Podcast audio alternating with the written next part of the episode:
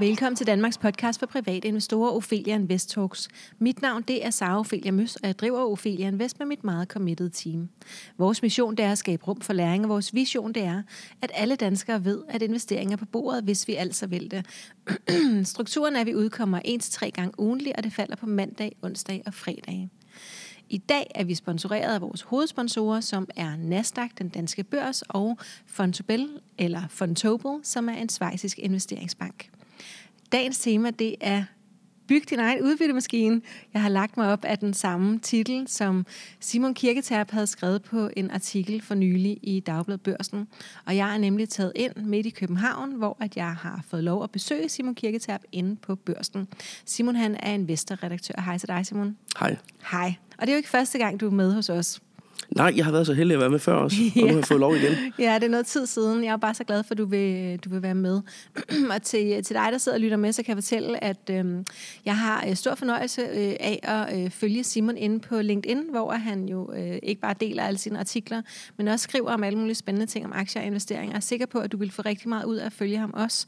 Øhm, Ja, og det var også sådan, at jeg faldt over den her artikel, øh, Simon, om udbytteaktier. Det er jo ikke, fordi vi ikke har snakket udbytteaktier før her i podcasten, øh, eller i, øh, på vores hjemmeside, ophelianvest.dk, hvor der også ligger nogle artikler og guides osv. Men, men jeg ved, at der er mange, som synes, det er interessant, og derfor så tænker jeg altid, at det er et emne, man kan genbesøge. Og jeg tænker, at du også egentlig har det på samme måde. Det er i hvert fald et, jeg har været forbi en hel lille gang over årene. Det, Ja, øh, til dem, som, øh, som ikke lige ved, hvem du er, og som ikke øh, har hørt med øh, sidst, og det er jo også nogle år siden, har jeg lyst til at sige, at, øh, at vi havde dig med sidste gang, øh, hvor du havde en fin rød trøje på, kan jeg huske. Men så kan du ikke lige fortælle en lille smule om dig selv og din baggrund? Jo, altså øh, jeg er vel øh, det, man øh, sådan lidt øh, rap kan kalde pengemand. Øh, jeg er... så er man meget rap, Simon. ja, øh, jeg er øh, oprindelig revisoruddannet. Øh, derefter øh, journalistik. Øh, har en brændende interesse for aktier og har haft det nærmest lige så lang tid, øh, som jeg kan huske.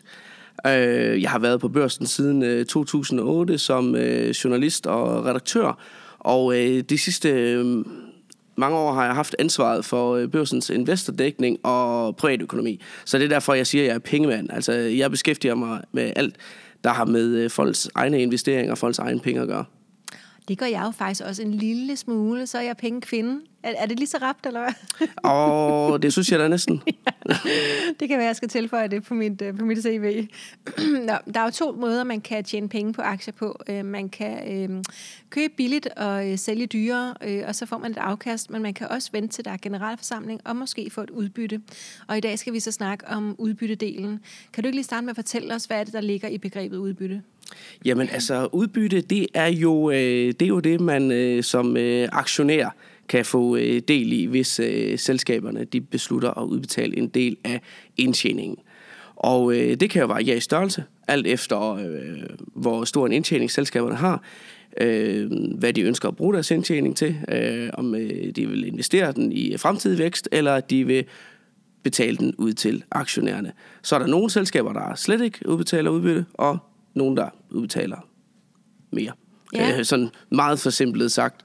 Øh. Så øhm, hvor, hvorfor skal man noget forholde sig til, om et selskab udbetaler udbytte eller ej? Jamen altså bare sådan en grundlæggende tanke om øh, det der med at få en øh, løbende udbetaling ind på kontoen som øh, aktionær, det er jo en rigtig, rigtig dejlig ting. Altså, øh, Sagde pengemanden. Ja, men altså, det er jo der, man sådan øh, virkelig kan se, at man har investeret i en virksomhed. Fordi øh, det er jo faktisk der, hvor at indtjeningen den løber tilbage på, øh, på ens øh, ja, på konto. Ja. ja, så uden at man overhovedet behøver at sælge noget, ja. så får man faktisk penge ud. Lige nøjagtigt. Ja, okay. Og det er måske det, som, som kan føles lidt rart, særligt for nogen. Det, øh, det er i hvert fald det, der er en hel del, der jagter. Ja. Altså, der er jo, øh, der er jo virkelig delte meninger om øh, udbytteaktier er, øh, er en god idé at gå efter eller ej, eller man sådan set øh, hellere skal investere i vækstaktier, hvor at, øh, alt, øh, hvad de, øh, hvis de overhovedet tjener noget, at det så bliver brugt på, på fremtidig vækst, øh, eller øh, man skal gå efter højt øh, udbyttebetalende selskaber. Altså det er jo sådan nærmest et religionsspørgsmål for mm. aktieinvestorer. Ja. Øhm. Jeg plejer faktisk, når, når folk spørger øh, enten ind i en af vores øh, grupper, det kunne være Aktieklubben Danmark inde på Facebook, eller bare øh, spørger mig til et foredrag om øh, om det er en god idé at investere i udbytteaktier, så plejer jeg at sige, jamen, øh, skal du bruge pengene i hverdagen, ikke? eller øh, skal du ikke bruge pengene? Fordi hvis du ikke skal bruge pengene, øh, så skal de måske alligevel bare geninvesteres, og så skal du altså lige betale skat øh, i, mellem, altså i, i mellemregningen der. Ikke? Ja, så kan du sige, så har du det mindre at investere for. Ja, lige præcis. Ja. Ja. Så, øhm, så jeg vil sige, at hvis man ikke skal bruge pengene, er det så ikke smartere ikke at have udbytteaktier? Jo, eller en kombination. Ja. Øhm, altså, øh, det, er, det er det, der er lidt specielt ved det her. Der er ikke rigtig nogen facitliste på, hvad, hvad, der, øh, hvad der er det allerbedste at gøre. Altså, det er, det er meget øh, temperamentsspørgsmål. Ja. Okay. Øhm, men altså noget af det, jeg synes, der er fascinerende ved øh, udbytteaktier, det er jo netop det der, som du også sagde, det der med at bygge udbytte maskiner. Og ja. det er noget, jeg sådan har prøvet øh, flere gange over årene, at prøve at sætte mig ned og så, så identificere... Øh, ja, det kan være, at vi foregriber tingenes ja. gang, så lad os lige vende tilbage til den, Simon. Ja. Øhm, hvilke aktier, øhm, eller hvilke typer aktier betaler typisk udbytte? Altså nogle af dem, der er, der er rigtig godt udbytte i, det er bankerne i øjeblikket. Øhm, og det er jo, øh, det er jo fordi, at øh, i årene efter finanskrisen, der... Øh, der øh, fik de jo besked på at øh, opbygge en masse kapital, og det har de ligesom samlet til bunke. Og øh, det er en branche, hvor at, øh, der ikke er de helt store vækstmuligheder indenfor. Og, øh, ikke i Danmark i hvert fald. Nej, nej. Altså, det er sådan en branche, der står lidt, øh, der står lidt øh, stille på den måde. Og øh, hvad skal de så gøre med øh, pengene nu, når at øh, kapitalen den er fyldt op, og øh, der ikke er så meget vækst at gå efter? Så ryger de tilbage til aktionærerne. Og derfor, nogle af de aktier, der betaler rigtig meget udbytte, det er bankerne. Er så, det noget, man så kan regne med generelt, eller er det bare lige i den her øh, tidslomme, vi lever i lige nu? Altså, det er jo sådan, at, øh, at det er jo det er jo altid svært at forudse fremtiden. Men hvad hvis vi bare kigger og, tilbage så Og hvis vi bare lige kigger et par år tilbage, så havde vi jo lige coronakrisen, hvor at øh, udbytterne de blev øh, bremset fra alle bankerne. Mm-hmm. Øh, så der, øh, der holdt det i hvert fald ikke. Og Nej. det, det så til gengæld betød, det var, at rigtig mange, de ejede jo bankaktierne stort set udelukkende på grund af de høje udbyttebetalinger. Okay. Og da de så faldt væk, så kom der udsalg i bankaktierne, fordi så var, så var der, ikke, så var der ikke rigtig øh, den, øh, den gode Nej, okay. forklaring på, hvorfor Nej. man egentlig skulle eje dem. Okay. Men, øh, er der andre øh, sektorer, som, øh, som sådan gør sig generelt øh, som udbytteaktier? Det vi ser lige nu, hvor det er helt vildt, hvor udbytterne de simpelthen vælter ud af, det er rædderierne. Okay. Øhm, vi har øh, AP Møller Mærsk øh, herhjemme, som øh, har givet et øh, direkte udbytteafkast på 11 procent i år. Vi har nogle... Øh, det er meget. Nu røg mine øh, øjenbryn lige helt op i panden, ja, fordi det er ret højt, ikke det er, det er rigtig, rigtig højt. Øh, vi ligger sådan... Øh, et typisk udbytte, det ligger måske på 2-3 procent af, af, af aktiekursens øh, niveau. Øh, så det er virkelig, virkelig højt.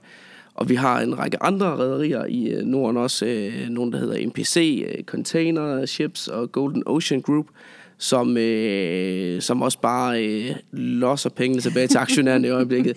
Der har vi, øh, der er vi helt op på, øh, på 30 procent øh, på den ene af dem. Wow. Og det er, jo simpelthen, øh, det er jo simpelthen en eftervirkning af coronakrisen, hvor at, øh, der har været de her øh, propper i forsyningskæderne, og det har sendt fragtraterne på himmelflugt.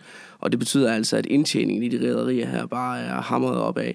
Øhm, og, og er det øh, for sent at nå? Fordi jeg tænker, at nu sidder der nogen med dollartegn i øjnene og lytter med lige her.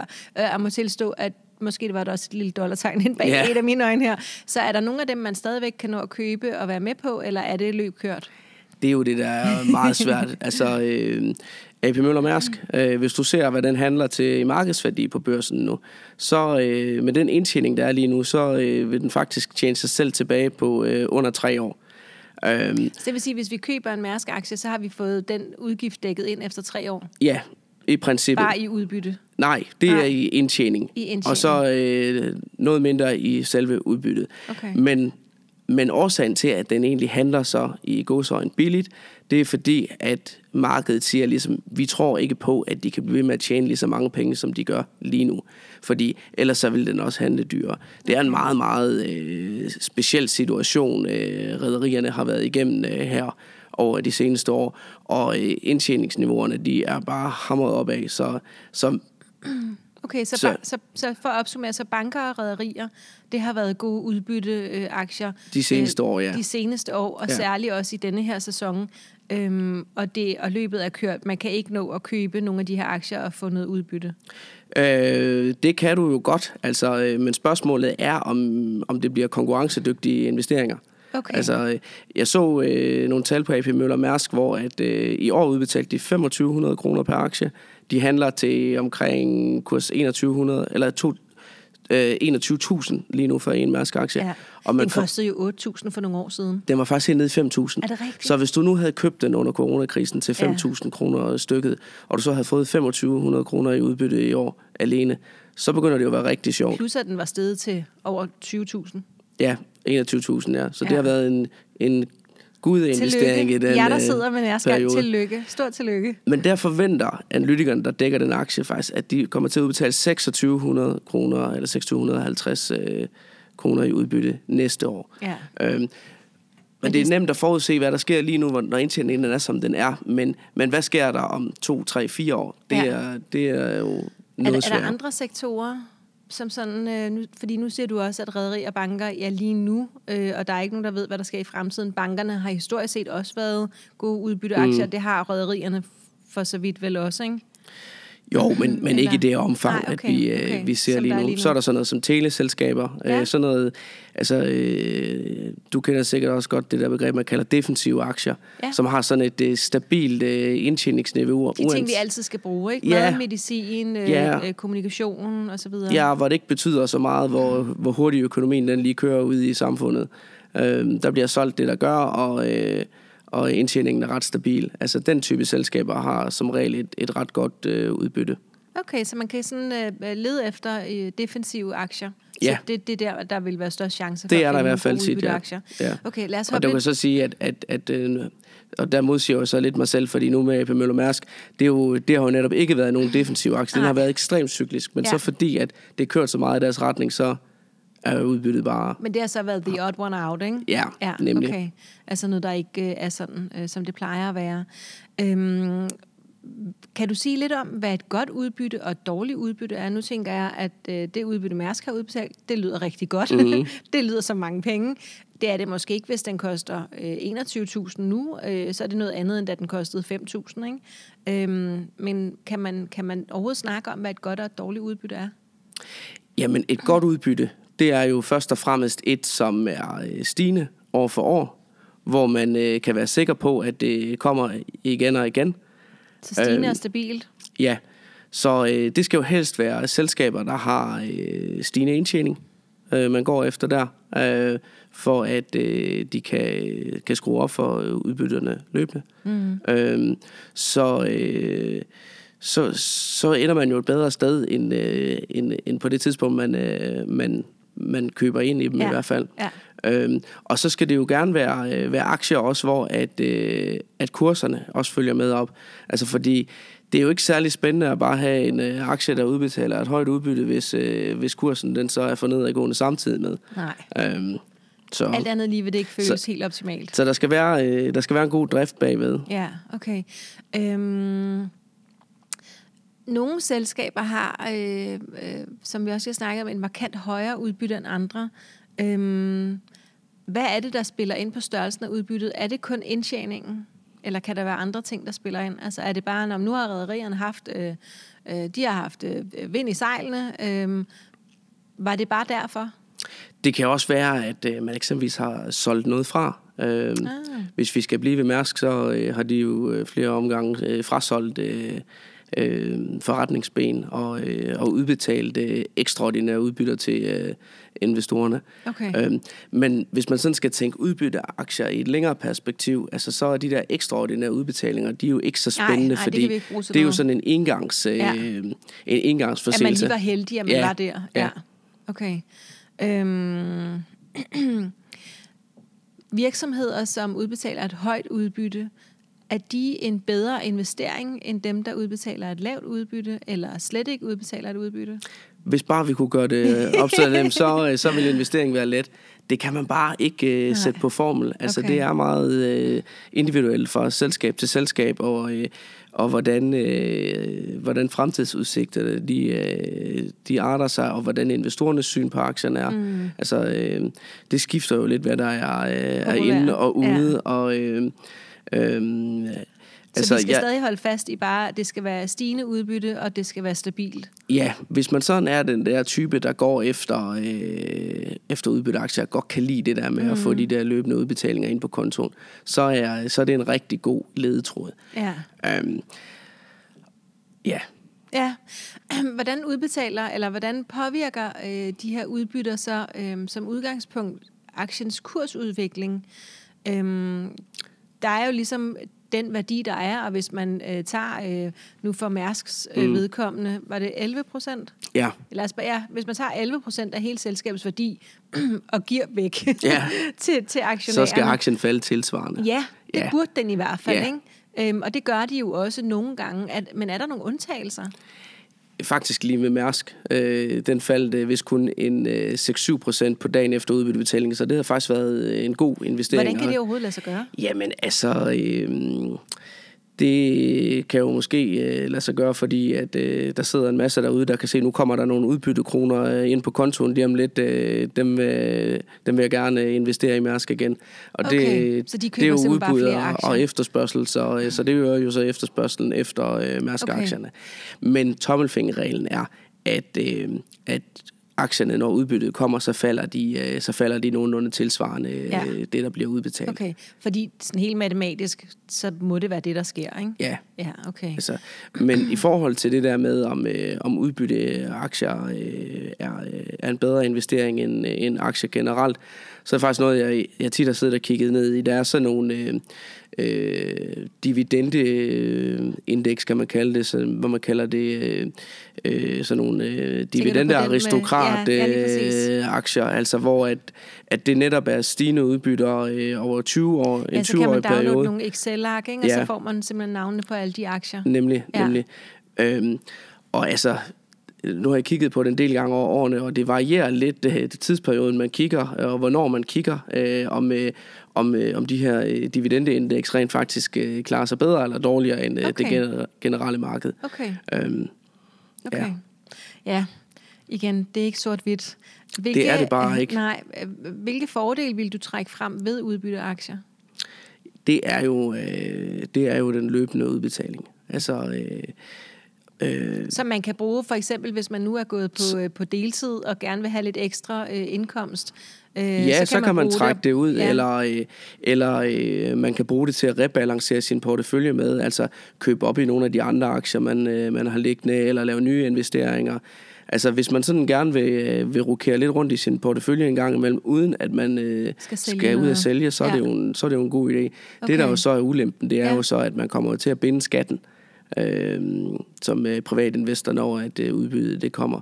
Ja, så betaler du skat med ja, det samme. men det vil ja. man jo også gøre, hvis man tog en gevinst ved et salg. Øh, Jamen, så betaler man jo faktisk først skatten helt lavpraktisk øh, senere. Ja, når du Ja. laver din selvangivelse. Ja. Her der er, det, der er det så ondt, at øh, der er, øh, der er, skatten, der er skatten trukket, ja. når, det, når at, øh, udbyttebetalingen kommer ind på kontoen. Ja. Øhm, hvor meget betaler vi i skat af udbytter? Øh, og der er også lidt forskel på, om det er dansk eller udenlandsk. Kan du Ja. prøve, at, hvor, hvor stærk Det er du i danske, det? det er nemt jo. Ja. Altså, eller, det er i hvert fald det, der er lettest. Øh, der, der gælder det samme som for almindelig aktieavancebeskatning. Altså, det er de 27 procent af den lave sats, og derefter 42 procent. Ja, og den skiller ved 57.200 her i 2022. Det gør den nemlig. Øh, medmindre man er gift, så får man øh, dobbelt, Dobbelt op. op, ja. ja. Øhm, og øh, nu sagde du selv, det var den nemme. Øh, Ja. Så har vi den udenlandske. Ja, og øh, det kan jeg jo ikke sådan lige give et klart svar på, fordi det varierer jo fra land til land, Ja. øh, og hvor udbyttet det kommer fra. Hvis vi nu Øhm, sagde USA, vil du så kunne svare på det? Nej, det er okay, hvis der du må, ikke kan. Der der, er der må jeg erkende, at den, øh, den kan jeg altså Ja. ikke lige, øh, lige for hosten. Udfordringen er jo, at øh, hvis vi øh, investerer i et øh, udenlandsselskab, som betaler udbytte, så øh, bliver vi beskattet af udbyttet, som faktisk også hedder, udbytteskat hedder også kildeskat, så vi bliver beskattet over ved kilden, altså så hvis selskabet ligger i USA, betaler vi skat i USA ved kilden, Ja. øh, og så bliver resten af udbyttet sendt til Danmark, og så bliver der også betalt dansk udbytteskat, øh, og så er Og- det, at der er nogle grænser for, hvor meget, og så kan man hjemsøge Ja, videre. nemlig, Ja. nemlig. Øhm, Ja, ikke fra den danske stat, men fra den Nej, men det udenlandske. kræver alligevel noget arbejde. Så... Ja, det gør det. Man må heldigvis gerne samle til bunke. Sådan noget, jeg tror, det kun er, jeg tror først, de bliver forældet efter tre eller fem år eller sådan noget. Så man behøver ikke gøre det hver år. Man må godt sådan skubbe det nogle år og så sige, okay, nu sætter man ned og gør det. Man må også godt bare lade være at betale dobbeltskat. Så når der er gået fem år, så er det en dyb indånding, og så må man tage sig sammen.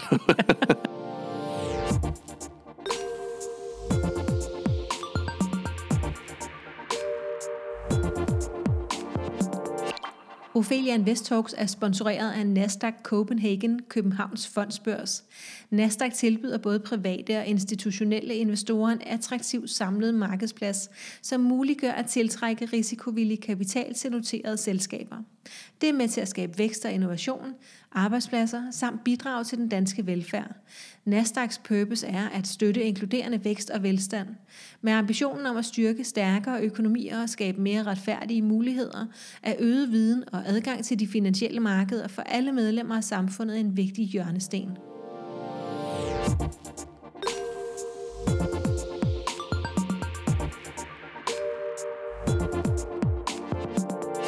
Hvem ud over aktieselskaber betaler udbytte?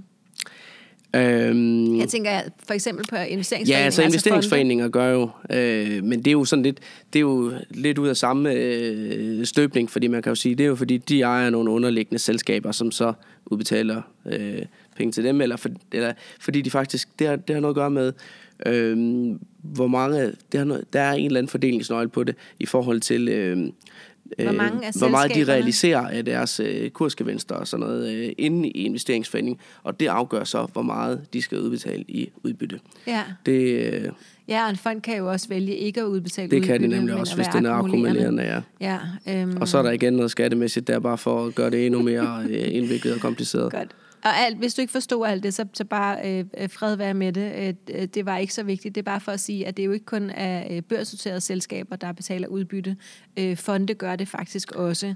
Øhm, vi, Vi har kan- en, ja, Vi kan godt blive enige om, at aktierne er langt mere spændende end selve skatten. Så øh, helt sikkert. helt sikkert. Øhm, er der andre, der betaler udbytte end, end aktieselskaber og fonde? øh, ikke nogen, jeg sådan lige kan Nej. Nej. ryste ud af ærmet Nej. her. Hvad med obligationer? Jo, men det er jo lidt en anden, det er jo en anden slags. Altså der får du din, øh, din løbende renteudbetalinger. Det er rigtigt. Ja. Okay, så der er det det løbende afkast, ja. der, øh, der ligesom leger Ja. udbyttet. Okay.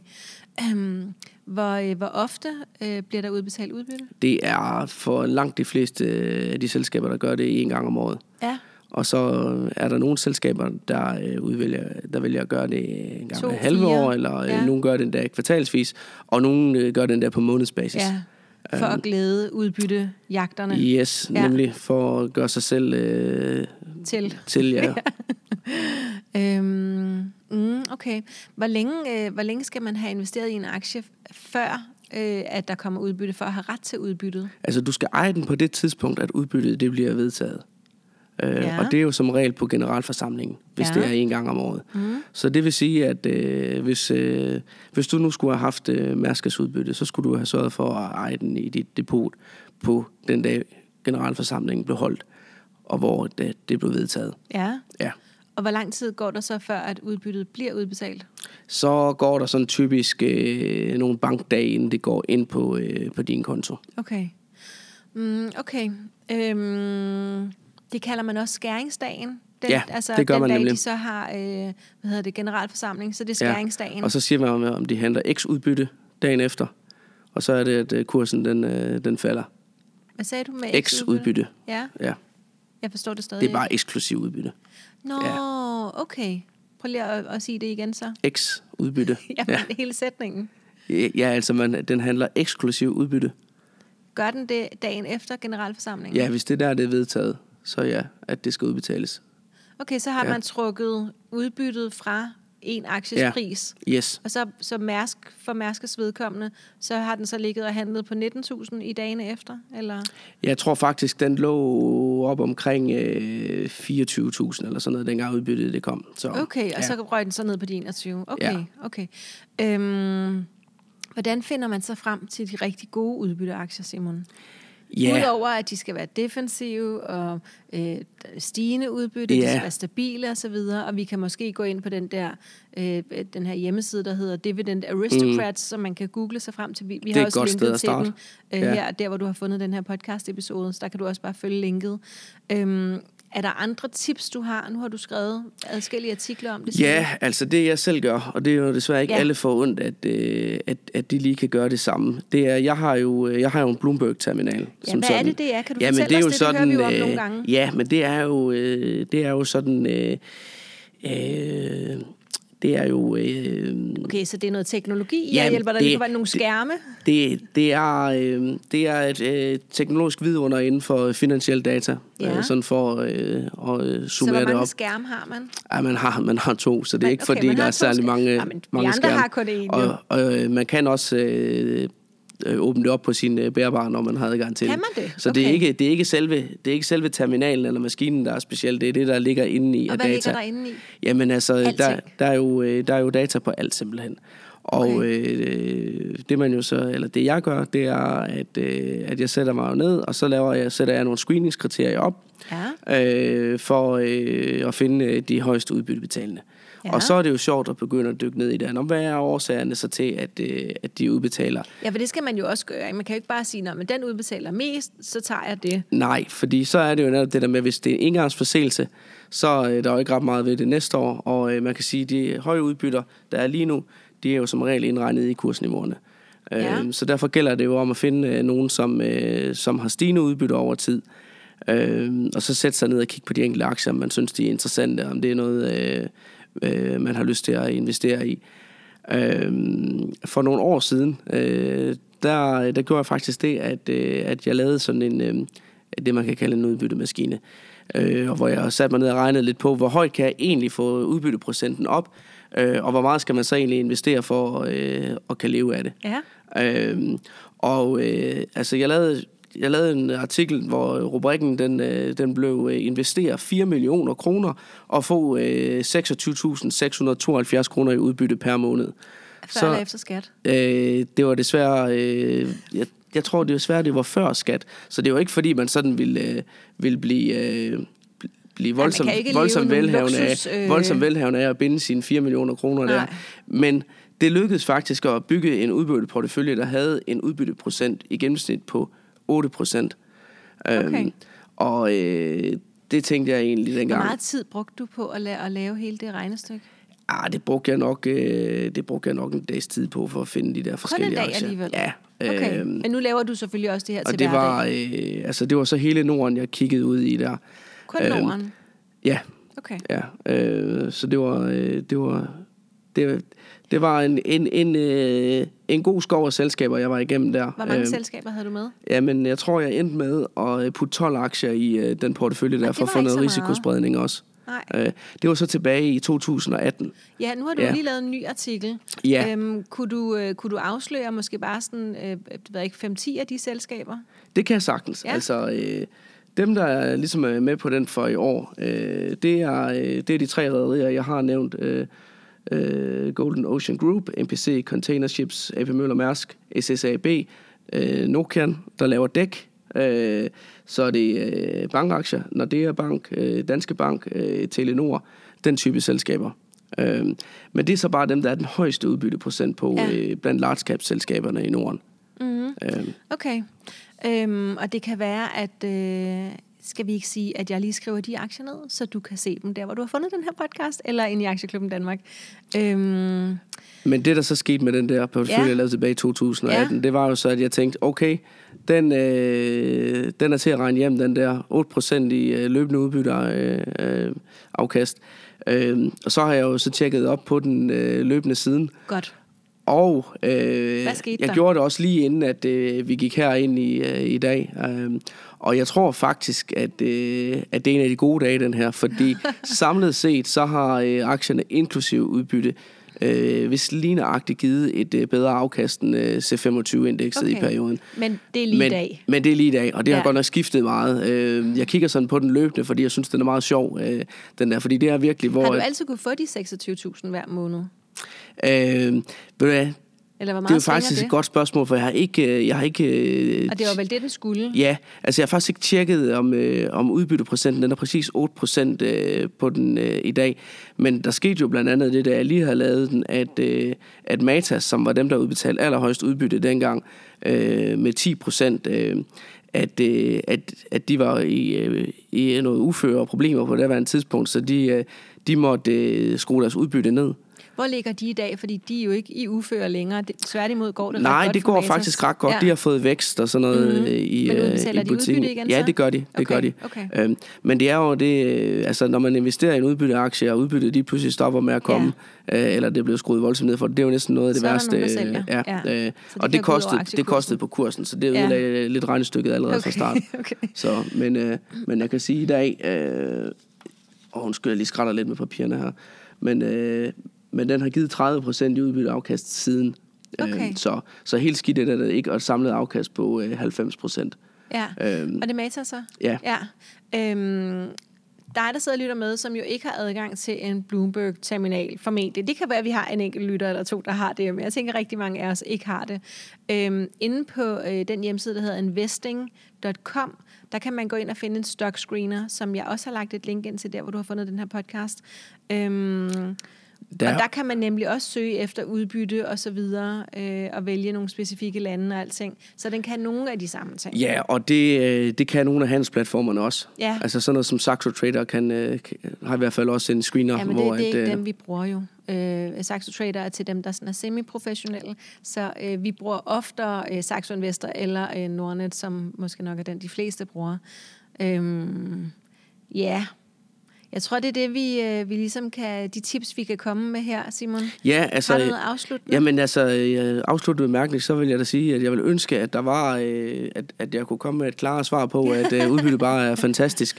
Øh, men øh, men, men det, det afhænger virkelig meget af den, øh, den enkelte aktie, øh, Ja. og det er et temperamentsspørgsmål, og øh, altså øh, grundlæggende set, så er det sådan med aktier, man skal, man skal gå efter øh, de gode aktier, og så, øh, og så håbe på, at, øh, at udbyttet måske følger med. Ja, Øh, ikke omvendt. det der, nej, altså øh, det synes jeg i hvert fald, at, øh, at, at de der udbyttemaskiner, jeg har prøvet at, at sætte sammen over det er det, der har vist mig i hvert fald, at, øh, at man, øh, man skal vende processen om. Øhm, men, gå efter de men, gode aktier. Men, men, øh, men det allermest fantastiske, der kan ske på udbyttefronten, det er jo, hvis man rammer en, øh, en rigtig, rigtig god aktie, som så til sidst ender med øh, at, øh, at skrue så meget op for udbytterne, at, øh, at man virkelig får nogle udbetalinger, der siger, øh, der siger spørg to. Ja. Altså, øh, Så det dobbelt op. jeg synes jo, øh, jamen det kan være mere end det. Altså, jeg synes jo sådan en aktie som øh, Chemometec øh, ja. er, øh, er en helt fantastisk historie. Ja. Altså jeg kan stadigvæk huske, at man øh, kunne købe den øh, til kurs 3,5 tilbage i 2014. Ja. Øh, og øh, i dag, der ligger den næsten i øh, kurs 800, øh, fordi det har været den vildeste væksthistorie. Øh, historie, øh, Og er der udbytter? Ja, det er der nemlig. Det er der Ja. ja. nemlig. Øh, de, har, øh, de har alene siden, øh, siden dengang udbetalt 26 kroner i udbytte. Okay. Så du kunne altså købe en aktie til 3,5 dengang, og så har fået 26 kroner i udbytte nu. Ja. Øhm, Plus en gedigen, plus en øh, øh, vanvittig øh, kursgevinst jo, så øh, ja. Øh, men altså, øh, Men jeg synes, det er jo det- lettere det- sagt end gjort, ikke også? Det er det helt sikkert, og jeg synes, det er en rigtig god pointe det her med, at, øhm, at vælge de gode aktier og håbe, at, øh, at udbyttet kommer med. Øh, det, det, det tænker jeg må være det vigtigste, lytteren skal tage med sig her. Ikke? Det øh, synes jeg er et rigtig godt råd. Godt. Tusind tak, fordi at du ville være med, Simon. Det vil jeg i hvert fald. Og øhm, dig, der sidder og lytter med, øhm, inde på øh, børsen, øh, Dagbladet Børsen, det hedder, jeg tror bare, det hedder børsen.dk, øh, inde under den, der hedder øh, kurser, det er jo ikke øh, aftenskolekurser, men aktiekurser, der ligger der altså øh, nogle forskellige øh, lister, man ligesom kan øh, finde forskellige sektorer osv. Øh, det bruger jeg rigtig ofte til de danske aktier, også når jeg underviser, og ellers så altså ind på investing.com, hvor der ligger en øh, stock screener, og øh, nu har jeg lovet at linke til en hel masse ting i den her tekst. Øh, jeg tror nok, vi kommer til at samle det hele ind i Aktieklubben Danmark, og måske også i, i nyhedsbrevet øh, i samme uge, som den her podcast kommer ud. Øh, og så linker jeg bare til nogle af de ting, jeg har nævnt, så det ikke bliver for voldsomt. Øh, du kan følge Ophelia Invest på Facebook, Instagram, YouTube og LinkedIn. Vi tager altid gerne imod en øh, rating, der hvor du hører din podcast. Hvis du vil øh, lære at investere, så kan du lige nå at komme med i rumpen på vores øh, online kursuskampagne, bare ind på opheliainvest.dk, så bliver du klogere. Ja, ind i Aktieklubben Danmark, hvis du vil snakke med andre om aktier uden at betale for det. Og så er der bare tilbage at sige tusind tak, fordi du lyttede med.